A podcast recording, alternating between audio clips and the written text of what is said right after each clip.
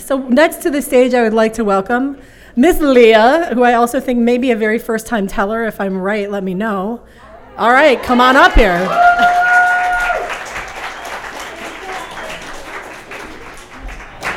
Hi guys. I've been post-grad for like 6 months. This is the biggest adrenaline rush I've had in a little while. So my roommates are actually here, except for one. So sad, but she's right there.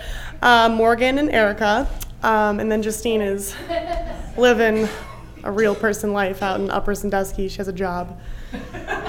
What? Great, I know. I don't know what to do with that. But anyway, so I don't have any like terrible, scary stories. You know, no one like peed on my stuff. No one did anything mean or anything. But so, you know, that kind of boils down to drunk stories because we were in college together, and that's what happens. You drink until you can't see straight, and then weird stuff happens. I don't know. So Morgan actually is moving to Atlanta in, oh my God, like what, a week? So most of these stories are about her because she does have the best drunk stories. We love drunk Morgan just as much as we love sober Morgan. So the first thing I learned about living with people is you get to know everything about them. And also I came to learn that everyone is really weird in their own way, and we love them for it. I'm weird, they love me for it, I think. Anyway, turns out you don't really know your roommate until you bathe them. Like in the bathtub with bubbles. So we had just like a fun night sophomore year of college, and we all were going to go out and just have a casual drink at whoever would let us drink at 19, usually Consuelas, or whoever it was. And so Morgan here, she went from being freshman year Morgan that couldn't get drunk to sophomore year Morgan who could get drunk. She learned how. I went upstairs to get ready and come back downstairs, and she's gerbiling a bottle of rum. And has anyone gerbiled a bottle before? You literally turn it upside down like a gerbil. So she downs like half this bottle. It's awesome. I was honestly impressed. And we walked to, where was it called? Is it Plaza? That's what it was. And we're all sitting there having a casual drink, and Morgan gets up and leaves because she's going to go see our other friend. We're like, okay, bye. The rum hadn't hit her yet. She seemed fine. Maybe an hour passes, maybe not that much. And we get a call. Hi, we're here with your friend Morgan. And we're like, oh, God, is she okay? She's like, oh, no, she's fine. She's on 19th and High. So we truck over to 19th and High.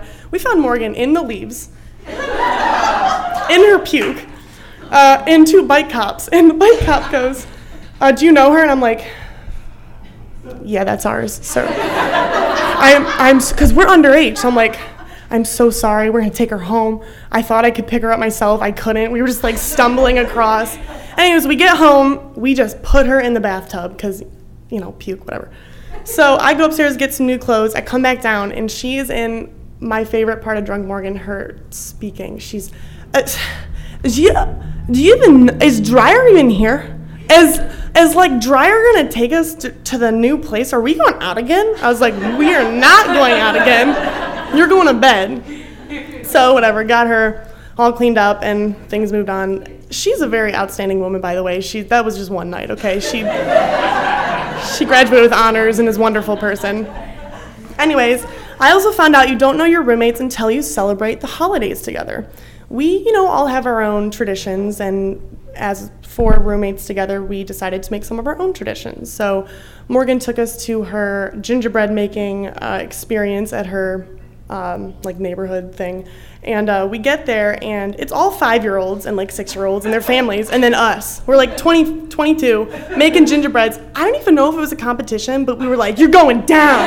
We got our like cups of candy. We're like getting everything. Like, get away, I'm getting those Necco wafers, like whatever. So we made the most amazing gingerbread houses. One of them was like a frat house. Another one was a lake house. It was cool. We also have, who has kids here with an elf on the shelf?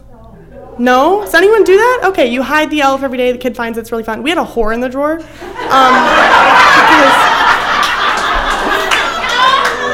fun. I don't know.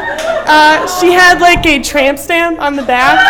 And like a little dress. Like it was, she was a Barbie. So I think it was Erica. She started hiding it like every day, and like whoever found the whore in the drawer, like it's just really fun. Yeah, and then to finish up our senior year, we all got matching pajamas and took pictures together and sent them out to all of our friends and family as a matching Christmas card. It was great. Tons of fun. So then I found out that you really don't know your roommates until you are forced to tell someone how much you know your roommates. Like, some lady came to our door and needed to do a survey of everyone in the house, and none of my roommates are home. And she's asking, like, what type of laptop they have and their car. And I, like, sat there, and I was like, oh, yeah, she's got a Dodge Dart. She's got a Honda Pilot. She was like, what year? I'm like, it's 2012. This isn't even my car. And, like, in that moment, I was like, I know these women so well. I'm like, I was, in that point, I was like getting like competitive about it. I'm like, do you need to know her social security? Like, it's like 319. She's like, no. I'm like, okay, well, it's fine. You know, I know it. But anyway, she asked me a ton of questions. It was a ton of fun. But yeah, so I got to live with like my three best friends for 4 years, and that to me is the most amazing experience. And I'm just really grateful for that. So.